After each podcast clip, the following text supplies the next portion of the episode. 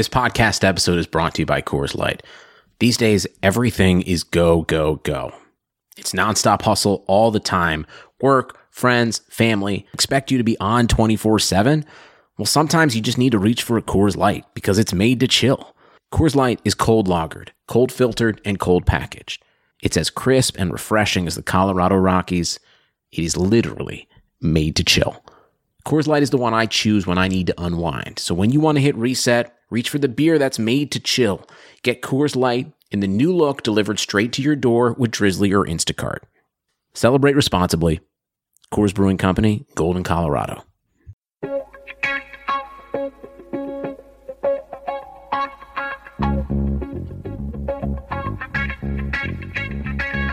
Karlsson, Karlsson, världens bästa Karlsson. Karlsson, Karlsson, hoj här kommer Karlsson. Karlsson, Karlsson, ingen faktiskt ingen annan Karlsson spelar jag så bra som mig. Carlson! Karlsson, Karlsson scores! Karlsson! Karlsson, bästa Karlsson. Yes! Welcome everybody to another summer series episode of the Keeping Karlsson Fantasy Hockey Podcast, the best fantasy hockey podcast in the world, hosted by two guys who own Erik Karlsson in their keeper pools. We are live on Blab. I'm your host Elon Dubrovsky. With me, Brian Com. Hello, Elon from Ottawa. I am Brian Com. I was trying to think maybe at the start of the show to take out the awkwardness of this part, I could just say where I am and where you are. You're in Toronto. Exciting stuff, Brian. That definitely, you know, no awkwardness there. I think you've quenched a lot of people's curiosities as to our exact location, so it is set. I'm in Toronto, you're in Ottawa. We've got a lot to talk about this week. It's a summer series. You might be thinking, there's nothing for these guys to talk about. Nothing's going on. There's the uh, NHL playoffs. Two teams are left. Big deal. Big whoop. Well, actually, we've got a big slate of content prepared. We're going to talk a bit about what's going on in the playoffs. Then we're going to talk about some players who had disappointing years this year, and if we think that that's going to happen again, or if they're going to be able to bounce back. Got a lot of interesting players to discuss. Before we get into everything, let's mention that we are presented by DobberHockey.com, the best fantasy hockey website out there. I say it every week. And it's true, like, they're still just putting out so much content in the playoffs, fantasy relevant content. Uh, they have like a prospects guide out, which is going to be really handy for you. You might want to check that out. I don't what to say. DobberHockey.com. It's fantastic. DobberHockey.com is fantastic, an amazing resource. There is still content day after day after day. If you are one of those people, and if you're listening, I imagine that you are, you're one of those people who the fantasy season never actually ends for. You're thinking about it all year round through the playoffs. There's no break. Dobber Hockey is your place to go. Yeah, there's actually an interesting article up recently talking about just randomly Alex Galchenyuk, Sean Monahan, and Philip Forsberg, and just like a discussion of how they'll do next year. And I'm very curious actually about a guy like Alex Galchenyuk who, you know, started so badly, ended so well. What do we expect for next year? But that's, you know, read and see what Dobber says, and maybe we'll talk about him later in the summer. Brian, let's get on to our first fantasy hockey headline of the week which is the NHL playoffs, and we're in the finals now, three games in. And you know what I just realized? I feel like we've been doing the whole summer series throughout this playoffs, and we haven't really talked about the guy who's currently leading the playoffs in scoring, Logan Couture. What an amazing playoffs he's having. He has 26 points in 21 games, and this is a guy who was injured for a lot of last year, wasn't really able to bounce back and like get back to what we were expecting. We saw him as more of a 65, 70 point guy. He ended up with only 36 points in 52 games on the year, which is a 57 point pace. Before that, two straight seasons of a 67 point pace. Like I said, now he's just killing it in the playoffs, over a point per game. I want to know your thoughts now. At this point, what do we think about Logan Couture going into next year? Are you drafting him as like a 60 point guy or more like a 70 point guy? And does the playoffs affect it? Logan Couture, I think, is not who he was this season, right? He had a really weak season. It was interrupted by injury. Maybe that injury affected him beyond the time uh, that he was actually on the bench for. Uh, but Logan Couture, like the the the thing I look at to see whether or not I can rely on him to come back strong is if I'm looking at his shot numbers, uh, specifically his shot attempt numbers. I'm looking at his Corsi per 60 minutes from the beginning of his career, he's been 16.6 and 17.6, 16 and a half, 16.8, 16.9, 16.9, and then last season was 14.9. So about two fewer shot attempts per 60 minutes last season than the rest of his career which was which has been extraordinarily consistent. So for that reason, uh, I expect Logan Couture to be able to bounce back in some respects next year. He had just 17 even strength points uh, when he's used to having 33. Of course, that's in fewer minutes, but it still was not quite the points per 60 pace we've seen from him in previous seasons. It wasn't that far down, actually, from what we saw from him just last season when people were still wondering, ah, how wh- what's this guy's upside? How high can I expect him to go? I think somewhere between 60 and 70 points is where I'd expect Logan Couture to settle in. Under a 60 point pace is not something I expect him to be repeating, and he is sort of letting that cat out of the bag right now with the playoff performance he's putting in now. Yeah, I guess so you're saying a floor of 60 points and high of like maybe who knows, like probably closer to 65 70 but what we're seeing in the playoffs is he could be over a point per game. Obviously that would be tough to do over an entire regular season. But you know another thing i think that was a big part of the reason why couture was struggling a bit during the year is like his line mates weren't that great. Like you know pavelski and, and thornton get to play together. And actually there was a lot of the year where couture wasn't even playing with marleau like marleau was playing with i think joel ward and sometimes like melker karlsson. I can't remember exactly who but i'm seeing that Logan Couture played a lot of last season with Tommy Wingels and Joonas Donskoi, third game hero Joonas Donskoi from yesterday, but you know, not the kind of guy that you'd get too excited about having as your line mates. But I did notice in overtime at one point the Sharks did load up the first line and put Thornton Pavelski and Couture all together. That line didn't end up scoring, but like you'd have to imagine as time goes on and Couture, you know, sort of like really becomes one of their main players. Maybe when Joe Thornton finally starts to slow down, you could think things are going to have to just get better and better for Couture as he's going to just earn that for sure spot in the top six and you know playing with really good players. Yeah, that's a good thought, Elon. And you know everybody's really excited about Joonas Donskoi. Wow, Logan Couture got to play with him because his stock, of course, is an all-time high after that overtime winner. Donskoi has been pretty reliable in the playoffs too. We should give him some credit. 12 points in 21 games in the postseason thus far, which is uh, a little higher than his regular season pace. It, just about a half point per game guy. So playing with him all season long, and uh, uh, Wingels, who is not a point per game guy or even a half point per game guy most of the time, uh, that will affect your point totals, and it did Couture's. I think even if he does end up with the same guys on his wings. I still think he can put in a better effort. It would be best, though, if he can get an upgrade on either side of him. Yeah, so we're seeing in the playoffs. I look, we're not surprised basically by what's happening in the playoffs. You know, another guy that maybe some people were surprised by with their playoffs and we weren't as much was of course Jonathan Drouin, who we talked about a lot during the summer series. He ended up, you know, last time we did an episode, the the Tampa Bay Lightning were still in this, but they got eliminated in game seven, and Drouin ended with 14 points in 17 games, so a great playoffs. But you know what? Another guy who had 14 points in 17 games, who's maybe more unheralded,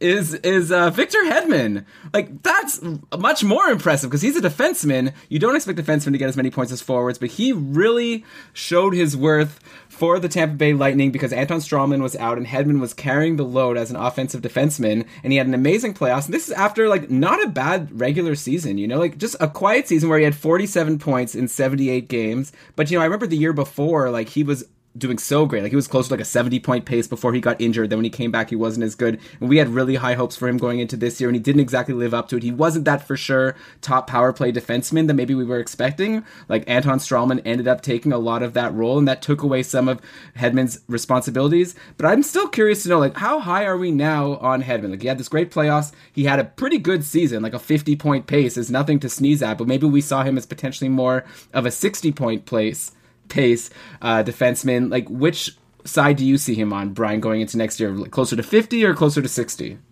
If he stays healthy, of course. I think Hedman is probably still who we have seen him to be, which is a guy who can get to 50, uh, but you can't quite expect that top tier elite defenseman scoring from him at all strengths. And we've been having this conversation in our Facebook group recently how Victor Hedman, his numbers are incredible. What he's able to do with the ice time he gets, he gets about 23 minutes a game. And in those 23 minutes, he is one of the best per 60 minute point scorers in the NHL. In fact, I think if I'm remembering right, he was third in the league in points per 60 or even strength points scored uh, last this past season. But if you add power play points to the mix, he falls all the way down to like top 20 material, which is still good, but it's far cry from top five. So you see a lot of guys pass him in scoring because they are getting more power play opportunity than he is. Tampa is actually using him as their second most common power play quarterback behind Anton Stralman. And because of that, uh, he doesn't get the same opportunities to put in power play point after power, power play point after power play point.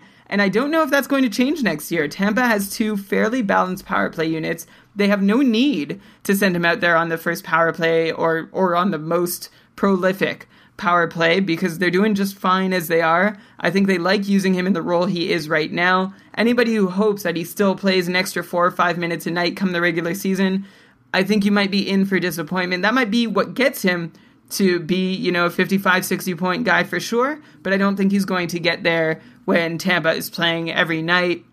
It's not the playoffs. They're playing with their full six D men. Everybody's healthy. Um, so, very exciting run from Victor Hedman. He deserves this kind of spotlight for what he does both defensively and offensively at even strength. But until he becomes his team's main primary guy with no competition on the power play, uh, he's not going to quite crack that elite uh, all situation defenseman scoring tier. Okay, so Brian, I think we're on the same page. I'm going to throw something at you that I know you hate. I'm going to ask you uh, for a player comparison right now for who would you draft first next year because we gave a lot of credit to a guy like Shane Gostisbehere who, you know, was a rookie, put up like a 60 point pace in his rookie season. Then we have a guy like Hedman who's done it before, but maybe isn't getting used. Like, I'm just trying to think when, when you're drafting, like in our patron rankings, like every day we've been ranking the next player up to 55 right now. And actually yesterday, Victor Hedman finally got in at 55, while Ghost Bear, Ghost Bear, Gustus Bear was ranked at 39. He was ranked a long time ago. And I think it's, you know, like I feel like I'd be more comfortable with Hedman just because he's a more sure thing and Ghost Bear, maybe he's to struggle a little bit. Maybe he could still get knocked out of that position. You know, there's Provorov coming up. But cu- curious to know, who would you take between the two? You know, if I'm swinging for the fences, I take Ghost Bear. I think he's got the higher upside because he does get that even strength responsibility and power play ice time. Uh, but if I'm going for the sure thing, yeah, I feel much more confident uh, in placing a bet that Hedman finishes somewhere uh, within a point or two of 50 than Ghost Bear does, just because, yeah, it's going to be his sophomore season. Teams are going to be keying in on him. Although, to give Ghost Bear credit, uh, over at Broad Street Hockey, uh, Charlie O'Connor, I believe, just uh, recently uh, wrote an article about the Flyers' zone exits and how he's been tracking them manually and how defensemen, how many touches Flyers D-men are getting in their own zone and how successful they are at getting out of the zone with control, without control, turning over the puck. And Ghost Bear is just incredible uh, relative to the rest of the Flyers D corps. He is heads and tails above them. Mark Streit also looks good. Michael Del Zotto also looks good. I mean, the guys you'd expect to look good do look good. But Ghost Bear is at the top of that list in all of the sort of puck moving metrics that count, which makes me feel like, you know, he's not just a pretty face. When the Flyers do get it into the zone, he's not just somebody who is happening to be involved in creating or cashing in on scoring play. He's somebody who is starting opportunities to score way back right where they originate in his own zone yeah, he's fantastic. Obviously, like it's going to be so exciting to see what Ghost Bear can do next year. But I, I don't. I don't want to sell Hedman short because you said like Ghost Bear has a higher upside. Like I could see a situation where if let's say Stralman gets injured or just Tampa decides what we're to give Hedman his due and like make him play on the top power play and give him big minutes. Like I could see Hedman having a huge upside, you know, a lot of talent there on Tampa. Like I could see him hitting 60 plus next year. Like he almost did it a couple of seasons ago before he got injured. So I think it's definitely in the cards. I think they both have really high upside. So it's it's an interesting way to look at things. Okay let's go now to the one last thing, I guess, before we get into our sort of prepared content of the guys from the regular season. We had some news. Alex Steen, who had a pretty decent playoffs, and actually I'm saying that without having the numbers in front of me, but he had a great season anyways, a 64 point them. pace this season. Yeah, you get them, Brian. But like news came out that he's had a shoulder surgery and now he's going to be out 4 to 6 weeks. And if you look at the calendar, 4 weeks would put him right at the door of the regular season starting. So he if he's only 4 weeks, he'll miss training camp and hopefully get in for the first game. But Oh, did I say weeks? I mean months. By the way, four to six months. Alex Steen will be out. Oh, live show. I can't go back. But uh. yeah, so he's going to be out four to six months Four months meaning he gets there at the start of the regular season. Six months means he misses the first two months of the year. Let's like play uh you know, let's just go right in the middle. Say five months he'll miss. If he misses the first month of the regular season, what does that do for his draft status? Because obviously we have to draft before the season starts. Obviously we'll know more about his injury status, but this is the kind of thing that we have every year where we have a player who we expect to be really good. Like he had 52 points last year in 67 games. Like I said, a really strong point base. And he's been good. Like for the last three seasons, he really broke out as a star in the league. Like he was always getting closer to like a 50 point pace. And then we all remember 2013 14 where he had 62 points in 68 games. He was leading the league for a lot of the season before he got injured. Then he followed up the next year still really good 64 points in 74 games. Then last year, like I said, 52 points in 67. It would be great if he could play a full healthy season. Obviously, he's not going to do that next year. But when you're going to your draft table, do you dock him? Do you drop him down your list because he's going to be injured to start the year? And if you do, by how much? You know, injuries to start the year aren't something that terribly worry me because I always feel like I can just grab the guy, put him on e- put him on IR, and then you know picks up a replacement. Especially, you know, Steen's going to be gone four to six months, so it's June now. He could very well be back in October, but by the time the season starts, maybe he'll miss 10, 15 games. In any case, I, I hope his value drops in, in that sort of situation. Eberle is a guy going into this year who, or this past season, whose value did drop, and a lot of people thought they were getting a really good bargain on him when he was able to be drafted a couple year a couple rounds later than usual. Unfortunately, Eberle didn't perform up to expectations for a large part of the season, but I think that's more of a fluky thing than anything. I would not dock Alex Steen a lot of points. He's proven himself to be a pretty reliable 60 point guy. Yeah, he's getting a little older. Uh, I wouldn't be terribly worried about it. Coming off injury, there's another red flag, uh, but no more red flags than usual for a guy his age. Uh, so I would hope maybe he slips a little bit to me. I, am not necessarily. I'm not. I'm not sure. I would move him much further down my own draft list, uh, but I would hope he would fall down other people so I could grab him later. And Elon, just to go back to your original playoff performance point, it seemed like he had a pretty good playoffs. Uh, he is on the Donskoi half point per game pace, or he was anyway before the Blues got eliminated. He ranked eighth on the team in playoff scoring behind surprising seven other guys. So yeah, a little bit surprising. I suppose maybe that's one of the reason the Blues got as far as they could, but also didn't get much further. Alex Steen, get it together. Although if he's going to have surgery now, I imagine that something painful was happening all the while. Right, exactly. Maybe a comparable. Maybe Eberle isn't the best comparable for uh, like Steen this year, like Eberle last year. How about a guy like Pavel Datsyuk? He was injured to start the year. He's 37 years old, so a bit older than Alex Steen. But you know, Steen isn't too young at 32. But Datsyuk came in late in the year and ended up putting up 48 points in 66 games, which is probably what we would love to see from Alex Steen. So you know, it's possible to come back from an injury you know, wipe off the rust. I remember Datsyuk actually started pretty slow and then started to heat up after. So, you know, you might expect that for the first week or so, maybe you even leave Alex Steen on the IR. You do that sneaky thing where if you don't have to take him out, you leave him there, wait until things settle down, figure out who you're going to drop. But anyway, yeah, it's one of those things. We're going to have a few more players. It always happens that there's going to be some players going into the draft that are injured to start the season and they're going to drop. And then I think Brian and I are pretty consistent in saying if you're in a head to head league, like don't even worry about it. You know, even if you maybe hurt yourself for a couple matches near the beginning of the season, hopefully they'll be back and help take you into the playoffs and take you to the championship. And you'll be happy that you got him so late. But it depends on a player by player basis. But Alex has been really good for three years now. So I'm not too concerned about him once he's healthy. Yeah, exactly. You take it for a few weeks, you brace yourself for those weeks, and then you're excited because you have, say, a fourth round caliber player that you picked in the sixth round, um, and the rest of your lineup should help you get the rest of the way. And yeah, Datsyuk started so slow. I remember I traded for him like last year thinking that it was a really slick move. I was so frustrated with him for so long. Yes, yeah, he came in in November, three points in nine games in November. So that must have been a really tough struggle for like half a month. But then 11 points in 14 in December, 10 points in 11 in January, 12 and 14 in February. So he basically became just under a point per game player for the rest of the season. So it was definitely worth it. And I assume, Brian, you won all your pools. So it worked out well for you that you picked up Datsyuk. I'm not sure which league you're talking about, but pretty sure it's one of them that you won, correct? Correct? Yeah, I won it, but no thanks to him. If it was closer, it might have cost me the pool. so oh, let's just uh, sure. let's just we'll write that one off. Okay, sure.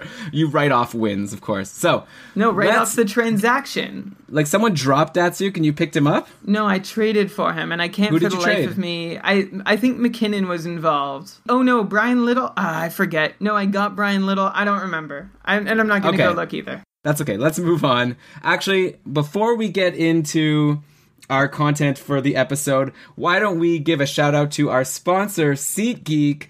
This site, man oh man, don't you hate it when you go to these other ticket sites and you can't even figure out what the final price is going to be for the tickets and like, you know, there's no rebates and prizes that you get with SeatGeek. It's all good stuff. It's the first place that you should go to look for tickets to a game or a concert. If you have it on your phone, you could set alerts for when the prices go down. And like I was saying with this rebate, if you sign up for SeatGeek with the offer code KEEPING for Keeping Karlsson, you get a $20 discount on your first ticket.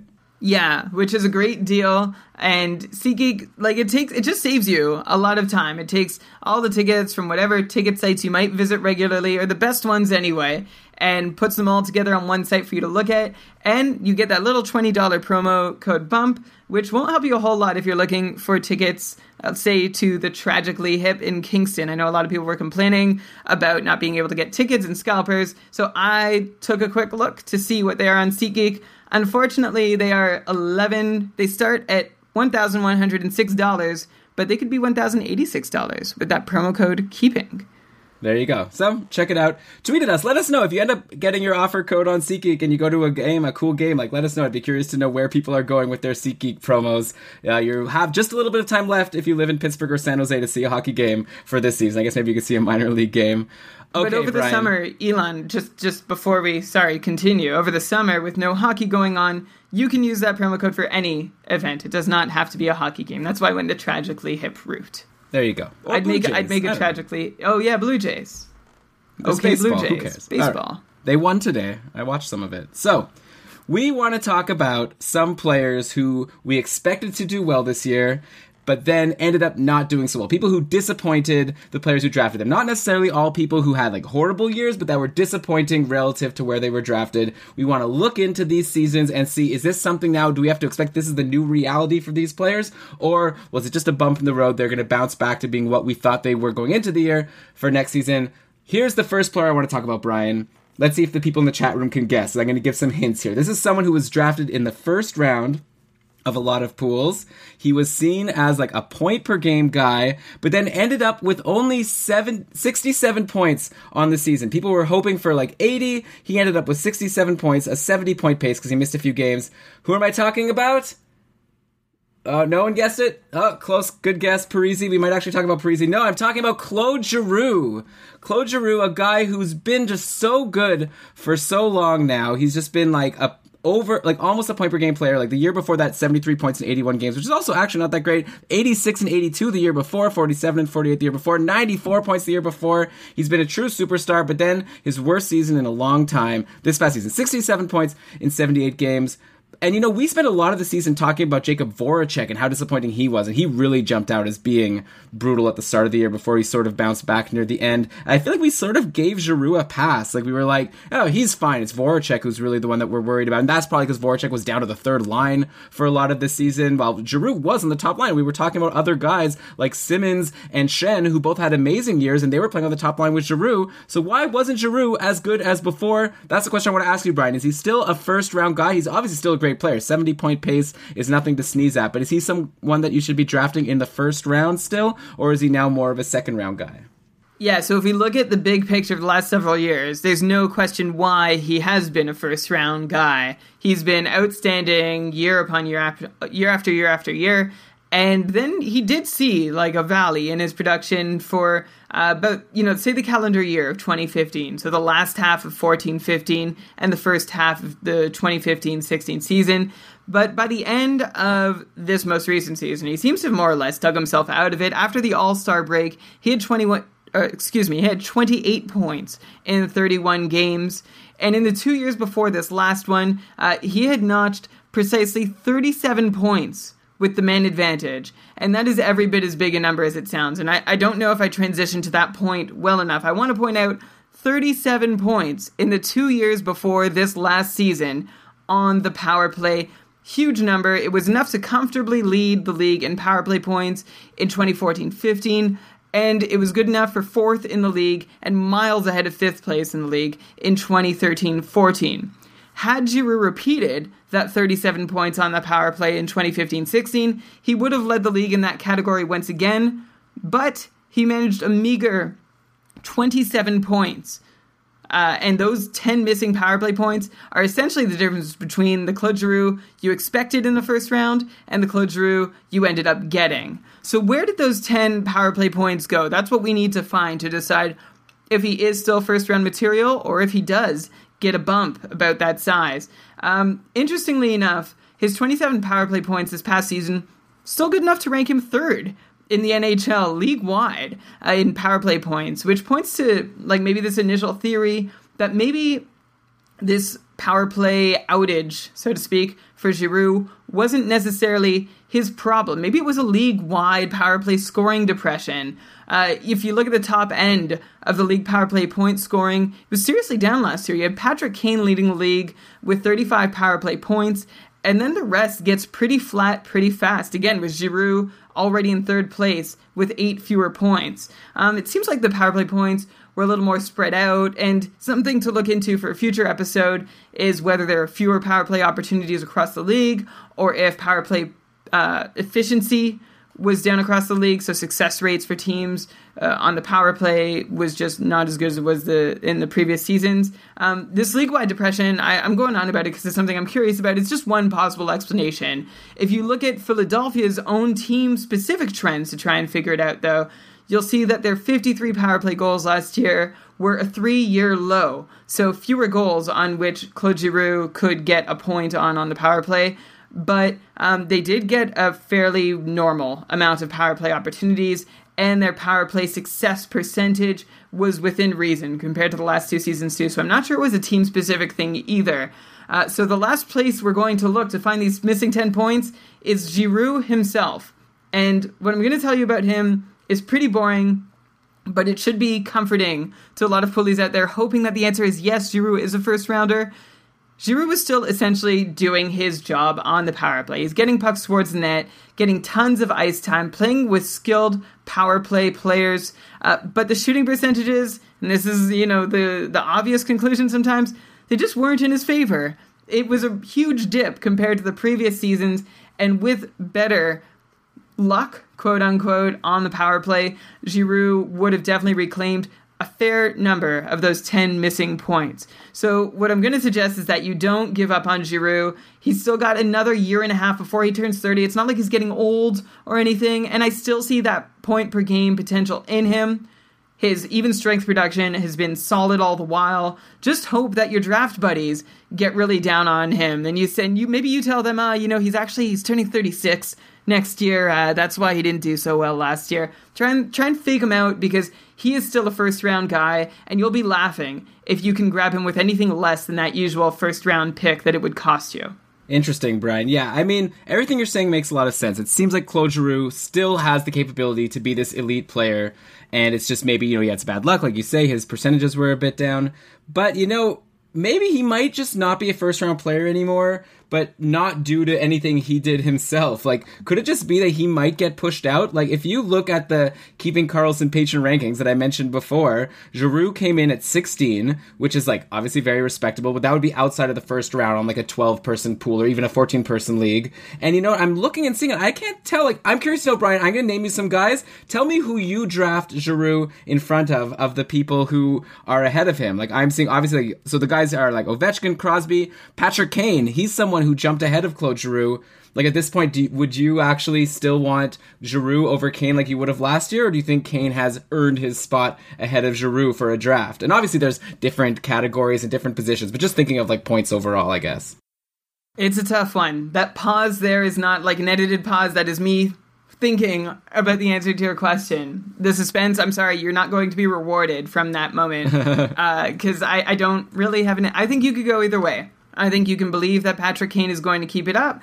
And to some extent, he should. He's been a very good player in the league for a long time, and we've talked about that. And Claude Giroux, though, like you said, if he get if he loses his first round standing, it's only because there are more plentiful other first round alternatives. It, it shouldn't be because you feel like his game has slipped. I feel like you project him for about the same number of points you've had him for in the last couple seasons. But if there are more guys projected ahead of that total at this point, well, then yeah, I guess he does fall a little bit. Yeah, because I mean, you also have like other guys. There are also some other guys who've jumped ahead of him, like Connor McDavid. I feel like a lot of people now see as someone better than Claude Giroux, who wasn't last year. You know, you've got Brent Burns, who's in the conversation. Like in our patron rankings, he's ranked eighth, and of course, this is a league that counts blocks, and so you know he gets a, a bump there. But you know, there's a couple of guys that maybe have jumped ahead, while Giroux, you know, for, to some people maybe fell back. But even the people who where he stayed the same, maybe that's not good enough to get him in the first round. So it'll be fun to see where he gets drafted next year. I feel like he's probably going to end up being more like where he is in these patron rankings. I also went that whole way, Elon, without referring to, and I did it on purpose because what he did. Uh, I'll finish that first sentence clause without referring to that huge trouble that all the Flyers had at the start of the season when we talked about Voracek. We mentioned it too, how nobody was scoring, everything was just going sideways for the Flyers. Uh, Giroux, I'm trying to remember how many games he went without a goal. I know he had just, you know, five points in his first 10 games. Uh, after that, he picked it right up. But, you know, essentially there was that dry spell, too, where everybody was very concerned, and it, that was a team wide thing, or so it seemed. So where was I going with that? I, all I'm saying, I'm not. I'm not worried about Giroux. What was your last point, Elon? If you remind me, I can tell you how that was supposed to speak to it. No, you're good. You're Okay. you're yeah. The the Flyers had a bad start to the year. If you take that away, Giroux was probably what a lot of us expected for most of the year. I think that's basically what you're saying. You could say that about a lot of people on the Flyers. Even though you know guys like Simmonds and Schenn, like I mentioned before, you know they're getting a, a pass. Like they didn't do so great at the beginning of the year either, but they were so great near the end of the year that people are very excited about them. And expectations for them aren't as lofty. No, but we'll see now going into next year for and Simmonds if they're going to be overrated and maybe get drafted too high. I see in the chat here, Dave was saying that he thinks Simmonds is overrated, and he's actually being in the discussion now. Too, he hasn't been ranked yet in our patron rankings, and he's right now currently it's in between him and a couple other guys, including someone who Dave says should definitely be in front of him, and it's the next guy I want to talk about. Zach Parise, who is another person a lot like Claude Giroux, actually, who's like a guy who's really good, like top line on his team, takes a ton of shots. We all like have loved Zach Parise for a long time, and going into this year, I actually loved him so much. I drafted him third in the Cupful. I don't even know how actually. When I look back at who I drafted, I don't know how I came second in my league because I got Karlsson first. That was amazing. Then I took Tuukka Rask, who was a huge bust. We might actually talk about him later today. Then I took Zach Parise third also kind of a bust. And, you know, he was injured for a bit, but, you know, one of the main reasons I took Parise is because Fantasy Hockey Geek takes into account all the categories, and he's always been someone who takes a ton of shots. So I thought he would win me the shots category and then, you know, get me the 70 points that he's been getting for the past long while. Like, if you look at his past few seasons, like 62 points and 74 the year before this one, 57 and 67 before that. Um, you know, then you start getting into some really high seasons and also like a ton of shots. He was always getting over like 204, 250 shots. This season, 53 points in 70 games, which is like not the pace that I was expecting. That's closer to like a 60 point pace as opposed to the 70 point pace. And I guess the same question here is do we think he's now a 60 point guy? And I'm not saying there's anything wrong with that, but there's a big difference between a 60 point guy and a 70 point guy. And, and you know, it's clear that people are down on him just by the fact that he hasn't been ranked yet. We've ranked 55 players in our patron rankings. Zach Parise is not there yet. So yeah, the big question is like, where do you see him for next year? You know, Elon, you always cut right to the chase, and it throws me off in my answer because I don't want to just give you the answer right away. You know, I want to go through all the stuff, but you still disrespect all the the process. process. The process. it's all about the process, and the process begins for me with remembering that Parise. He's already like this is his fifth season as a member of the Wild. It feels like just yesterday that he and Suter signed that huge contract. Maybe not yesterday, but like a couple seasons ago, not five.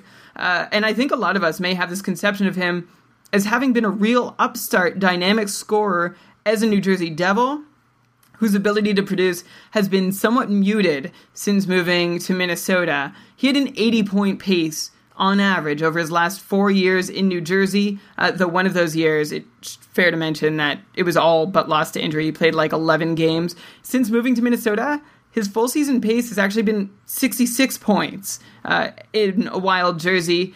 The incredible part of that is that he's never actually reached 66 points in his time with the Wild. That's just been his full season pace if you combine all his games together. So how's this possible? It's because it's an 82 game pace, but Parise hasn't ever really come close to playing 82 games in a single year as a member of the Wild. He did play the full 48 game lockout shortened season, but after that, he missed between 8 and 15 games from each of the other three. But again, even if he did play 82 games this year, we would have we might have been able to expect him to get 66 points based on his pace as a member of the Wild, but his pace this specific season would have fallen four points short of that. He has 53 points, where his, total, his lowest total since his rookie season back in 2005 2006, and they signify the third lowest points per game rate of his 11 year career. The odd thing, though, is usually if this sort of thing happens, you see that everything drops in his rate stats, but it was reasonably stable. Like Elon, you mentioned, he had fewer shots. Yeah, he was averaging about one shot fewer per 60 minutes and two shot attempts less per 60 minutes, which is not a drop that you should be able to just ignore and forget about. But it's actually in line with most of his career. Last year, uh, the season before the most recent one, uh, in 2014 15, his numbers actually got a pretty big bump and they took a fall relative to that season, um, but relative to like the several seasons before that, they didn't. So that's why I'm going to say that Parise's numbers last year were relatively stable compared to the rest of his career, especially in a Minnesota jersey. They are still more Minnesota Parise than they are New Jersey Parise, but there's no cratering or like huge drop off that suggests that Parise has suddenly taken a nosedive in his ability to generate offense. But some people have taken a nosedive in their ability to generate offense. At least they did last season. One of his most common line mates was Jason Pominville. We detailed his struggles all season long. Pominville manages 36 points all year, the lowest total in his 11 year career. This is a huge drop for Jason Pominville, as I insisted all year long was uncharacteristic. Mikael Granlund also took a step back last year. After two years of scoring just under a 50 point pace, Granlund stagnated. We thought he might be able to keep pushing and actually get those 50 points this year. He finished the year at 44 points, barely edging his previous career high, uh, but he only even got that far by playing 14 more games than he ever had before. Pominville was shooting 7%, well below career average. Granlund was shooting his typical 8%, which is, well, Granlund is not a sniper, so it's a low number, but it could be about what to expect from him. I think these guys, his most common line mates, were as much a culprit as anybody in Parise's 53 point season. And that's the reason I'm not overly concerned. Can he get back to New Jersey Parise form where he was an 80 point pace kind of guy? I doubt it. Anybody holding out hope for that should just about give up on that dream. But I still believe he is a 60 plus point player in a good year, and I still think he's got one or two more of those left. Well, 60 plus, that's what he basically was this year, getting around a 60 point pace. I'm asking more if you if he's closer to 60 or if he's closer to 70. Um, so I'm going to go closer to 60. I think 60 is a good floor for him. I think 65 would be great. Um, we don't know what the effect of Bruce Boudreau in Minnesota will be yet, what he chooses to do with that team and how he chooses to operate. That's going to have some impact. But if you take his Minnesota point pace of 66 points on an 82 game season, I feel like there's still reason to expect about that much from him, but not a whole lot more. I wouldn't expect him to have an upside. Like 70 for me would be his absolute ceiling. Yes, you know what, Brian? I don't. I mean, obviously, like we're nitpicking over a few points here or there, but I think I might disagree with you. Like, I think I'm actually more convinced. Obviously, all the advanced stats are amazing, but actually, the thing that always gets to me is like the line mates. And you're right, like Pominville was so like blech, and like Mikael Granlund was like nothing exciting, and like I just kind of feel like New uh, Minnesota will figure out some good line mates to play him with. Maybe Granlund will get back up to where he should be, or like Zucker could maybe step up and end up there. Like I feel like probably he could have better line mates than the Jason Pominvilles who brought him down during the year. Maybe Pominville could get better again. Like I know you always say he will, but I, I see him as being able to be more like a 65 to 70 point guy again. Like I'm going to give him another chance. I say you know it's only been one strike where he's been a 60 point guy. I'm still going to give him, he still took a good number of shots. He ended the year really strong, which I like to look at. I'd be curious to know actually at some point maybe we should do a research project and see how much the end of the year um, like projects the next year versus like the full season, just because you know that's what most recently happened. That's like the most current thing of how he's like. I don't know. I know you're gonna say no because it's smaller sample size. I'm saying I'd like to do some research. That's all. Don't make this face at me. Okay. Anyways, do some, do some research. I mean, there is some research that validates that for playoffs. Like if you look at team-wide stats, whatever teams have had the strongest 25 final games of the regular season tend to be able to carry that over into the postseason and translate that into postseason success. I don't know if it works the same way. Like Elon in the offseason, so much changes. Like there's the draft, there's a lot of trades, there's free agency, there's new coaches, there's different summer workout routines, there's different chem ah, there's so many different things that happen. I don't know how valid that last 20 game sample of the previous season can possibly be when you start up the next one. I'm also going to throw one more little factoid in there, Elon, to challenge your thought that Parise could be a 65, 70 point guy. I'm not saying it's impossible, but I'm just saying he's never scored more than 62 points in a season with the Minnesota Wild. I'm wondering, are you taking into account injuries or are you saying a 65, 70 point pace? I'm talking pace. He's going to get injured again. Just hopefully, if you draft him not at a time when you really need him. Like this year, at least he was nice with his injuries. He got injured like in the middle of the year, came back well in time for the playoffs. So I can't blame him for that. All right, Brian. Everyone is asking for it in the chat here. Do you want to bet? 65 point pace plus or minus. I'll say over. So I would say under, but I want the condition that injuries like aren't effect. Like I'm taking Yeah, into. I'm taking account. No, no, I don't want pace. I want counting total at the end of the year because I'm saying injuries. Injuries are one of the reasons why he's not going to crack 65 points, in my opinion, or why he'd be hard hard pressed to do it. All right. Well, you kind of invalidated this whole conversation because I was just asking you if you think he's closer to a 60 point pace or a 70 point pace. So it sounds like you're saying you think he will be a 70 point pace, but will No. just get injured, in which case I agree with you. No, I don't. I, don't know if I've invalidated the whole conversation. you're you're you're switching everything up with the paces and the total output. When you ask me, who Every I- other bet we've made was paces. I know, Like, but this why one now- specifically, my projection for him as a 60 65 point guy uh, encompasses, takes into a controls for those 10 to 15 missed games. Okay. Okay, great. So you've heard it here first. Brian thinks Zach Parise is going to put up a 70 point pace next year. So I didn't you think say he's going to that, bounce and I don't say that. if you say uh, if you No. say that he's going to have 60 to 65 points and miss 10 games, that's what you're saying. No, I'm saying All I'm saying he's not going to. I would be surprised if he had a pace that was higher than his 66 point pace in a Minnesota Wild uniform. I'm hanging my hat on that. Do you want to take higher? You think he's going to get a 70 point pace? I think he's going to have higher than a 65 point pace. So if you don't want to make that bet, then we don't have to do it. So we'll move on. I want to talk about this more on Facebook and actually figure out what you're saying because I don't fully get what you're projecting about him. It sounds like you're high on him though, just that he's going to get injured, which I What- agree. What don't Let's go on to the next. No, tell me what don't. You, let's make it clear. If you don't get it, maybe a listener doesn't get it. What don't you get? I feel like I asked you, do you think he's more of a 60 point pace guy or a 70 point pace guy? And you said 70 would be amazing, but you see him closer to 60. And so I Okay, said, so okay, you know cool, what, I let's was- do over under. I was I was answering that as a as a counting question. Although I still like Okay.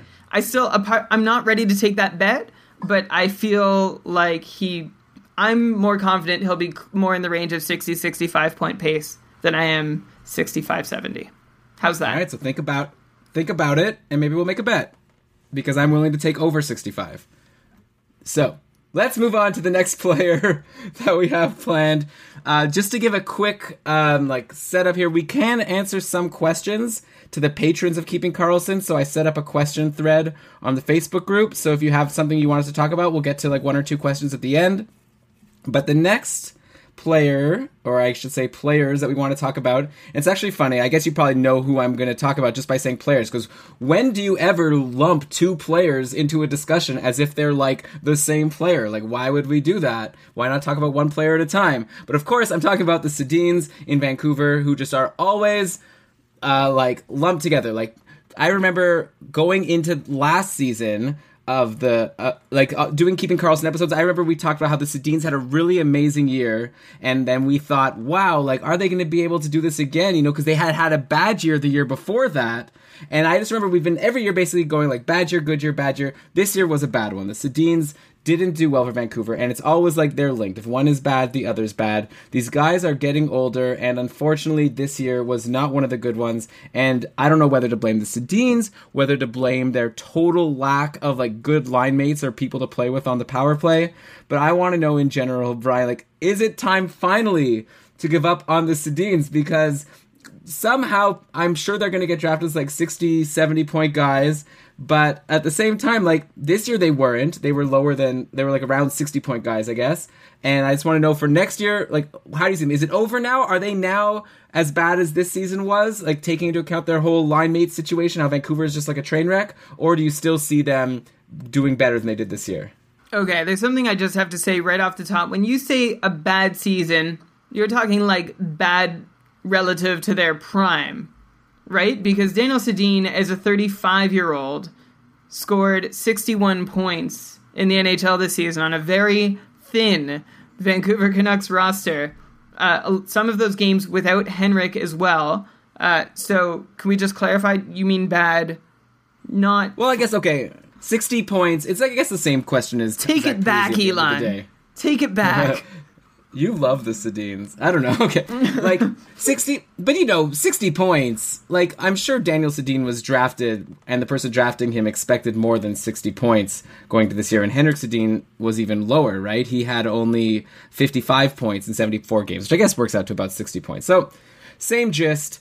Like at the same time, they're both now 35 years old. So are they on an up? Like, are they on a downtrend? I guess. Like, is this now they had 60 and they're going to go down to 55? Like, you know, that's kind of what you'd expect as a player ages. Or was this a you know sort of just a bad luck season and next year they're going to get back to 65, 70 like they were two years ago? Right. I think that's the better question. Are they able to still produce those huge seasons, or are they going to age as a regular elite NHLer, if there is such a thing, can age at this point? And you mentioned, you made reference to how they've both been on a bit of a roller coaster over the last few years. Uh, speaking of Daniel Sedin specifically, first, I'll start with him. He entered his 30s and as an above, and I guess it all stands for Henrik too. Um, they entered their 30s as above point per game players. Then they quote unquote fell off a bit to become just a point per game player. And then uh, they both had disastrous seasons a couple years ago. Uh, Daniel's point total was 47. Then he bounced back, besting that point total by 29 points, a 29 point year over year improvement, 76 points as a 34 year old. That is no common feat in the NHL. That's only happened seven times since the 2010 11 season, so in the last six years. And that now, after consecutive seasons, uh, the question going into this most recent season, so he had consecutive seasons where he went from the lowest of lows and then marched right back up to previous heights. It was a huge question mark. Where was he going to end up? Was he going to put up a point total that reflected the bad season or the good season? Which one was the aberration? And he answered that question very definitively by putting up a point total that fell smack in the middle of those polarities. Like exactly in the middle. Couldn't be more in the middle. It's pretty funny when you look at it. He had 48 points, 76 points, 61 points. So, like, how do you project this guy now going into the next year? Only from a Sedin, right? And actually, here's a real interesting tidbit about Daniel that I learned while researching for this episode. Um, so, if you look at his shot totals last season, they were awesome. As a 35 year old, he posted the third highest shots on goal total of his 16 year career, 258 on the season. Here's the cool thing Daniel Sedin, the more shots he takes, the better his shooting percentage becomes. And that's not normal. Like some of you might think, like gut reaction. Oh yeah, that makes sense. You know, uh, he takes more shots, he scores more goals, and everything goes well. Uh, but you shouldn't be shooting more effectively because you take more shots. But over Sedin's career, there is this correlation between shots on goal and a higher shooting percentage, and that little quirk helped Sedin score more goals last season than he had in the previous three years. Uh, so let's turn our attention now to next season. Now that we saw that last year, we saw what went right. He took a lot of shots, shooting percentage went up accordingly. Uh, is repeating 60 points going to be a reasonable expectation? And I want to point out, and I think I did this, Elon, right off the top when I took you to task for the way you asked your question. Mm-hmm. Uh, I think it is reasonable for him to repeat 60 points. Um, but if you are someone who thinks it's super reasonable, no doubt about it, like if he doesn't do it, then there's something wrong with him. A 36 year old in the NHL, which is the age he's going to be at the start of next season, has only reached or surpassed 60 points on 13 occasions in the last 16 years. Three of those occasions were Marty St. Louis, Marty St. Louis. So only 10 unique players in the last six years have been 36 years of age and scored 60 points or more in a season. Uh, I think Daniel could be number 11, but he's going to need to do a couple things to get himself there. The first thing he's going to need to do is keep picking up his power play production. We know that there's this quirk as players age, their power play production is able to stave off that age related decline longer than even strength production. So Daniel's going to need to keep scoring with the extra man to make up for any decline at even strength um, that he uh, suffers, so to speak. The second thing he's going to need to do is he's going to need to keep taking shots on net. I made a big point of saying that already. Another season of great shot rates from Sedin is going to be a key factor in getting him the goals he needs. And looking at this roster, who else could he be playing with uh, that should be taking shots instead of him? So hopefully he's still the trigger man. Although the other side of the coin is that if Daniel doesn't shoot, uh, how is he going to score? Or or who's how is he going to score points? Because nobody else is going to be shooting and scoring uh, on that roster as we know it right now. Although maybe that all changes if they throw big money at David Backes or Troy Brouwer But that's beside the point. uh, going back to the point for the Sedins, uh, for Daniel, uh, power play production, high end shot rates, that is the route that Daniel needs to take to keep reaching 60 points. He has upside for more. I still feel in my heart of hearts, I don't know, this might be like some Sedin love coming out. I still hope for 65, and like in my wildest dreams, he can get 70. Uh, but I don't think that ac- that upside can be activated, so to speak, when he's surrounded by the Canucks roster that he is. It would take that much more of an individual effort, which would admittedly be difficult to do at the age of 36. Yeah, I mean, he's only one season away from having 76 points. So, like, 70 points is still attainable for him, but at the same time, obviously, yeah, like it's gonna be hard. But like, are how worried are we? Like, it's gonna. Be, we know that Daniel Sedin is gonna play with Henrik Sedin. That's already two thirds of the line set up. The third guy, like Jannik Hansen, you know, had an okay season playing there for most of the time. Um, we have some other guys maybe on Vancouver who could like sit there, like uh, Alex Burrows. I don't know if Bo Horvat, depending on the side he plays on. Like there are potentially some other people. And then on the power play, you know, it's like these same types of guys that we're talking about. I guess Vrbata's not going to be back. Like maybe Vancouver can sign someone else. Horvat probably is the kind of guy that does have upside to be good. So yeah, I like but just in general, I guess my question more isn't about like which guy, but like does the fact that the Sedins don't have great line mates, does that bother you? Or is just the fact that it's two thirds of the line is a Sedin, is that good enough? It's been good enough for a long time, and I, like that's a huge question now. Though, as they get older, we don't know exactly how these guys are going to age. It's amazing how similar they've been throughout their careers.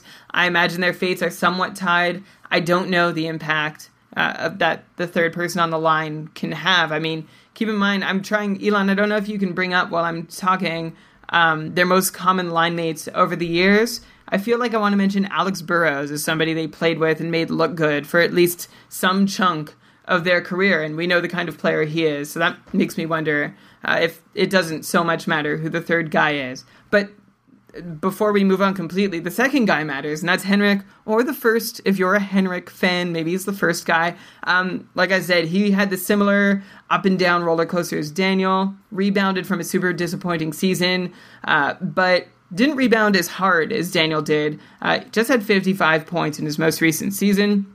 Not a very, not a very Henrik or Sedin like point total. Um, yeah, you can always say the 50 points was worse, so at least it wasn't that. Um, but that 50 points was the only time he scored less than 55 points since the 2005 2006 campaign. Um, but if we look at Henrik, my reason for not being terribly concerned about him is his injury issues, which seemed to really hamper him last year. His Ironman streak ended, uh, and I actually this is the the cool little quirk I learned researching Henrik this week um, over at Canucks Army from Jeremy Davis in an article about Henrik's year. If you suspect somebody is playing with injury and they're a centerman and you want to figure out if it's affecting their play, but you have no official way to confirm it, what you can do is you can take a look at their face-off percentage for the period that uh, during which they're injured, and it seems that if you see a significant dip in face-off percentage, that could very well signify the possibility that that centerman was playing through an injury. And sure enough, we see that dip show up in Henrik's face-off numbers last season, just around the midpoint of last year. He went a fair while winning draws at just a 30 to 40% success rate, well below what we would expect from him. So, does this mean that Henrik was just suffering injuries and having the offseason to heal? He should be right back up to 60 65 with Daniel? Hard to say. I'm a little more reticent to say he'll get there than I am about Daniel because injuries, you know, we assume that Henrik's going to heal from them, but they're a real thing, especially as players get older, and we don't know if this is one that's going to nag him over the next little while or if it's going to be re aggravated at some point next year. So I would exercise some more caution with Henrik than I would with Daniel. Of course, Henrik offers assists, Daniel offers goals if you're looking to zero in on one category in your format at a time in your draft where you have a choice between the two. While you could draft Daniel at 60 points with upside, I'd be more conservative with Henrik thinking that straight up 60 points is the most that I would want to rely on him for. Right. Yeah. uh, Like it'll be it'll be fun to see. Like I, I don't know. The, the Canucks just. I, do you have a quick take also about that trade that they made recently? Gudbranson for McCann. Yeah, and a lot of people have been hammering the Canucks for that one, and just in general, just doesn't seem like they're setting up a situation for the Sedins to succeed too much, or maybe like they could still get their points, but the team doesn't seem like it's in good shape. I don't know if you want to give a quick take on that. And my take, you've probably heard by now, is fairly similar to others that have been out there. It's just I I, do, I don't necessarily understand what the Canucks are trying to do with it. Like usually you want to see the purpose or motive behind any deal. Uh, the Canucks acquiring like a top four, hopefully a top four defenseman. Uh, that's the best case scenario from Gudbranson. Uh, to shore up a D core that is just like totally weak and a forward core that also isn't there. Like, I don't know what that's going to do for them. It's going to let them tread water longer before totally collapsing in the standings. Uh, McCann is a young guy who might not be a surefire high upside guy, but I felt like the upside was still there and still worth exploring um, before moving on to a guy who you essentially know what you're getting with and also is not going to take this team to another level or I feel like be a really important contributing factor to this team at a moment when they're competitive because I don't see the Canucks being competitive until they do go into a full tank and rebuild which man, I don't know if that's the direction they're going with this trade. So that that's why I question the motives. I, I hope it works out. I hope Gudbranson turns out to live up to you know the hype that was around him when he was drafted. He was drafted um, in the midst of a bunch of other high end D men. There were several in his draft here. I'm just bringing them up now. He was drafted third overall in 2010. Uh, the D men drafted around him. Oh, sorry. No, he was the only defenseman drafted in the top 10. He and Dylan McIlrath were drafted in the okay. top 10. So, not a great year for drafting D men. Cam Fowler was probably the, the best name, drafted 12th overall that year. And actually, it's like a graveyard if you go through the D-men drafted in the first round in 2010. Um, so maybe Gudbranson can somehow live up to that third overall billing, but I, I'm not optimistic at this point. Yeah, that's fair. Also, you asked about Canucks line mates for Daniel's uh, for Daniel Henrik Sedin. I would say the best one recently was obviously Ryan Kesler before he got traded. But I'm going to plant my flag and say the best ever Sedin line mate, Markus Naslund. Nice. There you go. Mic drop. I don't know. Okay. Uh, I guess we're running uh, out of time right now. So why don't we get to a couple of questions, Brian? Or is there someone else you prepared really hard for that you want to talk about? We could always just talk about them the next week, I guess. Yeah, well, we're going to continue on this theme in our next episode. Guys who had disappointing season, who you're wondering, you're going to look at their point, to- point totals from this season when preparing for your draft next year and wondering what the heck to do with them to trust that point total from last year or to hope for, for a bounce back. We've got a few more names, but Elon, let's uh, let's let's keep them for part two. So yeah, if there are any questions from the gallery, Yeah, I've got I've got a few questions. Also, I'll just point out you could tweet at us at Keeping Karlsson if you have a name of a player that you think fits this bill that you want us to talk about. Like some guys that we have already on the docket, I guess. Like you know MacKinnon, we've been talking a lot about on Facebook. Like, is he the 70, 80 point guy that we all thought he was after his rookie season, or is he now closer to the 50, 60 point guy that he that he's been over the past couple of years, or is that just like the Colorado Avalanche effect? And once they straighten out Patrick Roy, maybe they'll be able to get him back to where he should be. He's got we also have a couple of goalies. I actually prepared Tuukka Rask, who I wanted to talk about like last week, but we'll get to him. But he had such a brutal year. Also, like a guy like Henrik Lundqvist, who had like a great year until the end of the year when he completely fell apart. You know, Brian, that's the whole thing. Like I was saying, how much weight do you put into the end of the season? I guess you're going to say Lundqvist is fine. We'll get to that, but yeah, let us know if you have some names of guys who really let you down this year. All right, I'm going on the Facebook group. I'm looking at the questions. This is totally unprepared because we're just looking at them now. Uh, a lot of questions actually about rumors. So maybe we could just, in general, talk about how we treat rumors as fantasy players. Because I'm seeing here, Corey is asking, I heard Jordan Staal maybe out of Carolina now. Can we discuss landing spots for him? Then he's talking about the Red Wings. They might be signing Radulov, who had a another great year in the KHL, and it's the rumor is he's going to come to the NHL, uh, but we don't know yet where he's going to land.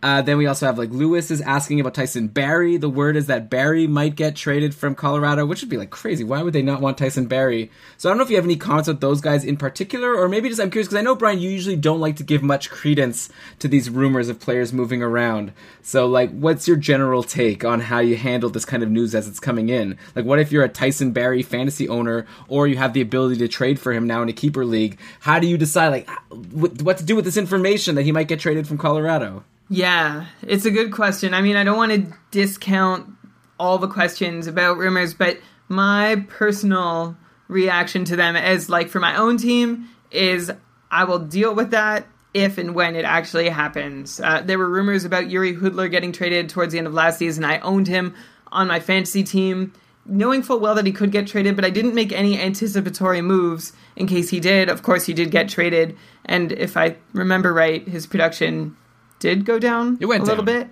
It um, did go down. Yeah.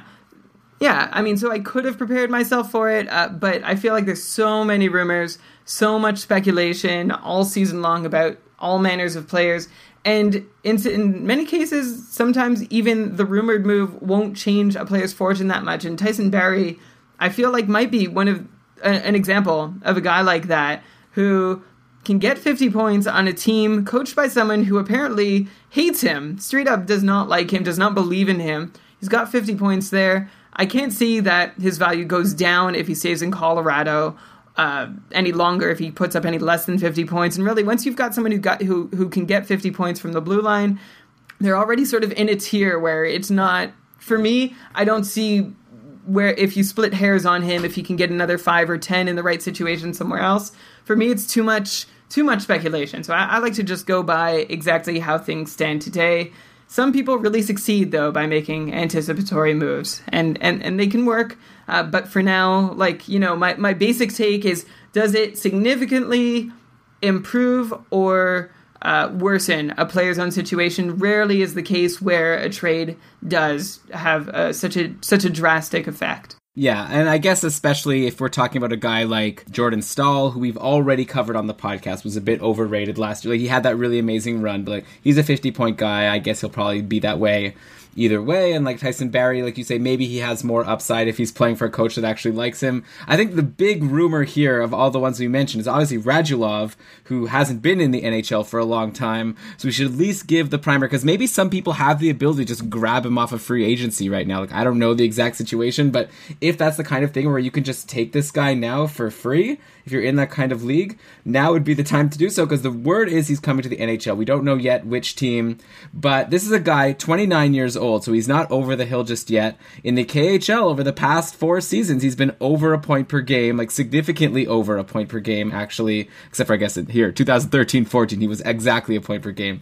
Aside from that, he's been great. He had a couple of seasons with Nashville as we know in the NHL. He was okay, 58 points one year, uh, 7 points in 9 games 2011-12 before he left the team. So this is a guy who probably can make an impact in the NHL. Oh, Dave is saying, yeah, he's not under the hill either. Yeah, I'm not saying he's going to be a point per game guy in the NHL, but probably he could like be a solid like 60 point guy, I'd imagine. Like we'll obviously have to depend on his situation. The question was specifically about a rumor going to the Red Wings, which would be probably a nice place to go considering Pavel Datsyuk probably won't be returning, so they have an open spot for him. So I think he's a guy that we'll we'll talk about him when he does get signed, like you say, Brian. Like let's not put too much speculation because we don't know who he's going to be playing with, what his role is going to be. But he's a guy that is probably going to be in the NHL next year, and if you could get him right now for free, like why not? Right. Yeah. I think that's the extent. I mean, and we had this sort of conversation with Panarin coming over too. It's a little different. It's not quite a trade. It's like a brand new, mature, fully developed player. In this case, a past NHLer returning to the league. Uh, I think that's fair, Elon, to hope for about sixty points from him. We'll get into it more, I think, when we when we know where he might be playing. Yeah, we have actually a lot of players who like we were thinking about talking about for this episode, but we thought it wasn't even worth it because they're going to be a lot of these guys are free agents who we're just going to wait and see where they sign and talk about them then. You know, we have the Andrew Ladd, you know, he had a very disappointing season or Eric Staal. But these guys, you know, they're going to be moved, so let's just wait, let's see where they land and then we'll see if we think they could bounce back or if they're going to be bad. Well, Okposo, Dave's bringing up Okposo in the chat. Yeah, he I'm I was specifically talking about guys with disappointing seasons. I think Okposo still did pretty well. But yeah, we'll definitely be talking about all like this. The podcast is going to pick up for those of you who've been enjoying the summer series. Like, thanks so much for listening. We're glad you've liked it. We haven't had too much to talk about. It's not going to be long before the playoffs are over, free agent signings start happening, and then we're going to have a lot of fun. But we're still having fun. And okay, the one last question from Facebook I'll just bring up. I guess we talk about it every week, so it wouldn't be a summer series 2016 episode of Keeping Karlsson if we didn't talk about Matt Murray on the Penguins. Uh, so obviously he's still continuing to be the number one goalie. He came in for one game for Pittsburgh. They lost. They brought Murray back in. They won game seven. Now they're in the finals, winning two games to one. He's been great. And the question from Corey is lastly, with Murray continuing to play amazingly so far, I seriously think he may be the 40% guy in a 60 40 split, if not traded entirely by next season. So I don't know. Brian, do you have an update on your opinion of where to draft Matt Murray and obviously by proxy, like where to draft Marc Andre Fleury next year? You already said that you thought Fleury goes down a bit. I assume we're just kind of still there. Like Fleury is not a sure thing anymore, but neither is Matt Murray. Yeah, talk to me at training camp. I, there's so much I can change. That's not to like disregard the question entirely. It's a real thought, and especially people who own those guys right now are trying to value them in a trade, uh, or anyone who drafts sooner than training camp. Uh, you're in a tough predicament, uh, and and to you, I say, uh, I feel at this point like Matt Murray could very well be the Penguins starter going forward. I find it very hard to think that Marc Andre Fleury gets more than a 50 50 share. Um, Matt Murray could also, and I think I've said this, could also come in, not do so hot at the start of next season. Fleury comes in, retakes the job. they, but I feel like all the while they're still seeing that Matt Murray is a goalie who can survive the NHL playoffs in his rookie season, which generally means that he's a goalie who can survive the NHL on a regular basis. Uh, his name isn't Cam Ward, at least not yet, so there is still that hope that he won't, or there's still, at least, is that hope that he can carry through. Cam Ward is, of course, the the danger example of what could happen to somebody going on this kind of run. Um, but the Penguins have to be thinking of Fleury in a lesser role or to be traded entirely. Um, and for Fleury's value, traded entirely would probably work out better for him, I think, going into next season. I mean, I don't know, because like Fleury's been on this great Pittsburgh Penguins team. Like, what if he gets traded to like Calgary or, you know, like there are some landing spots for Marc Andre Fleury where I wouldn't be too excited about having him. That's for sure. Where you, where you'd prefer 30, 35 games in a Penguins uniform over like 60 games in a Flames uniform, that sort of thing? Yeah, well, yeah, exactly. Like, I mean, based on what we've seen from Calgary goalies in the past couple of years. I mean, Calgary, by the way, does have a lot of good young players, and they might eventually be able to. I'm not saying like Calgary's a disaster like Vancouver, by the way, like, but you know, lately it hasn't been exactly so exciting to own a Calgary Flames goalie.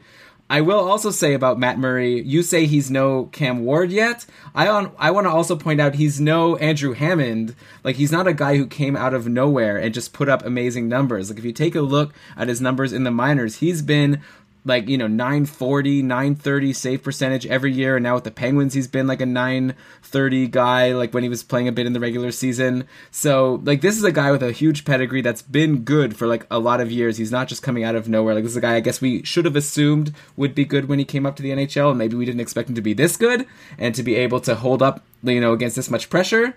But yeah. So hopefully that answers your question corey. It's like yeah matt murray probably is going to be worthwhile drafting next year. You say 40% on Pittsburgh? Who knows? I feel that that's maybe like the floor of the number of games he'll get. Yeah, I agree. Assuming things go well, I was almost about to get really upset with you, Elon, saying that Murray has when you when you suggest that Murray has differentiated himself from Andrew Hammond. Uh, but I'm glad you went with the you know has some kind of pedigree route, which Hammond of course lacked, which is why his whole story was able to take shape the way it did because nobody wanted him because he hadn't succeeded. And then, anyway, we all know the story. I'm not going to recap it. But Matt Murray, also, I, I thought, Elon, you were going to go with games played and saying, well, he's proven himself more than Andrew Hammond. At the NHL level, I can't quite get behind that just yet. Uh, I feel like this is not a run that's gone on any longer than what Andrew Hammond was able to manage. Of course, it's in the pressure cooker of the NHL playoffs, but I, I could say the Sens with Hammond were in the playoffs every day because every game was a must win, but of course their competition was not in the same position. Uh, more faith in Murray than Hammond going forward, needless to say. Yeah, well, yeah. My point was just that Hammond came out of nowhere. He's never been that good. That's why you kept on saying he's gonna fall off eventually. And it kind of like for a little while you looked bad, but eventually, like you know, going to this season, anyone who drafted Andrew Hammond felt like a real idiot. Like that was like a backup goalie that didn't do very good. But uh, Matt Murray, someone we've expected to do good for a while. Like I said, okay.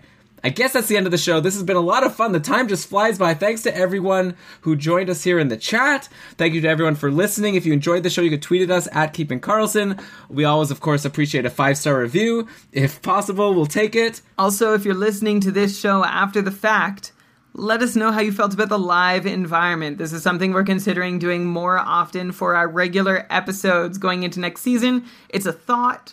We want to know if you like the dynamism and all the excitement and the flubs and the speech mistakes uh, as we go, or if it's a real uh, a real drop off compared to the normally carefully edited product. Although this will get a quick once over, but we want to get your feedback on how this episode went and sounded to you. How did you feel listening to it?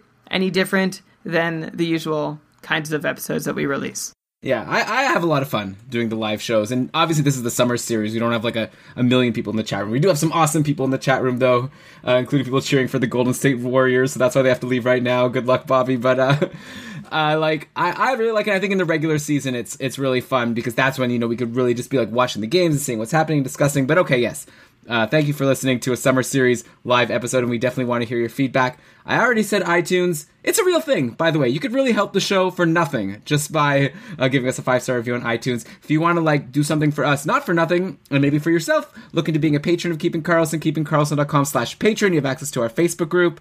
You have access to our monthly patron casts. Uh, you're going to be able to join our couple right now if you want to become a patron in the summer. Any donation amount you want to give us, you can sign up for anything and you become a patron of Keeping Karlsson, we'll invite you to the Facebook group. You could join in on our daily voting for who should be ranked next. Uh, thanks to Dave, of course, for setting that up. He's the best.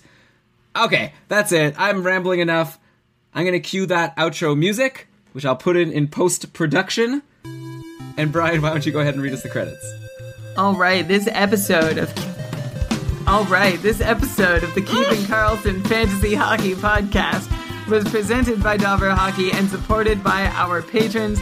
It was researched with help from Rotoworld, Corsica Hockey, War on Ice, Hockey Analysis, Hockey Reference, Hockey Database, Yahoo Sports, ESPN, Fantasy Hockey. I forgot I forgot the word and in there. Yahoo Sports and ESPN Fantasy Hockey. Well done, Brian. Actually, no, I'm not going to say well done. That wasn't well done. And I'm not editing out your flub. Everyone has to hear it. but that, And I'm great just gonna job. leave you hanging right there. All right, no, great job overall. Of course, this has been a really fun episode. Thank you to everyone for joining us again, and we will catch you all for our next summer series episode in a couple of weeks. Until then, keep on keeping Carl Son.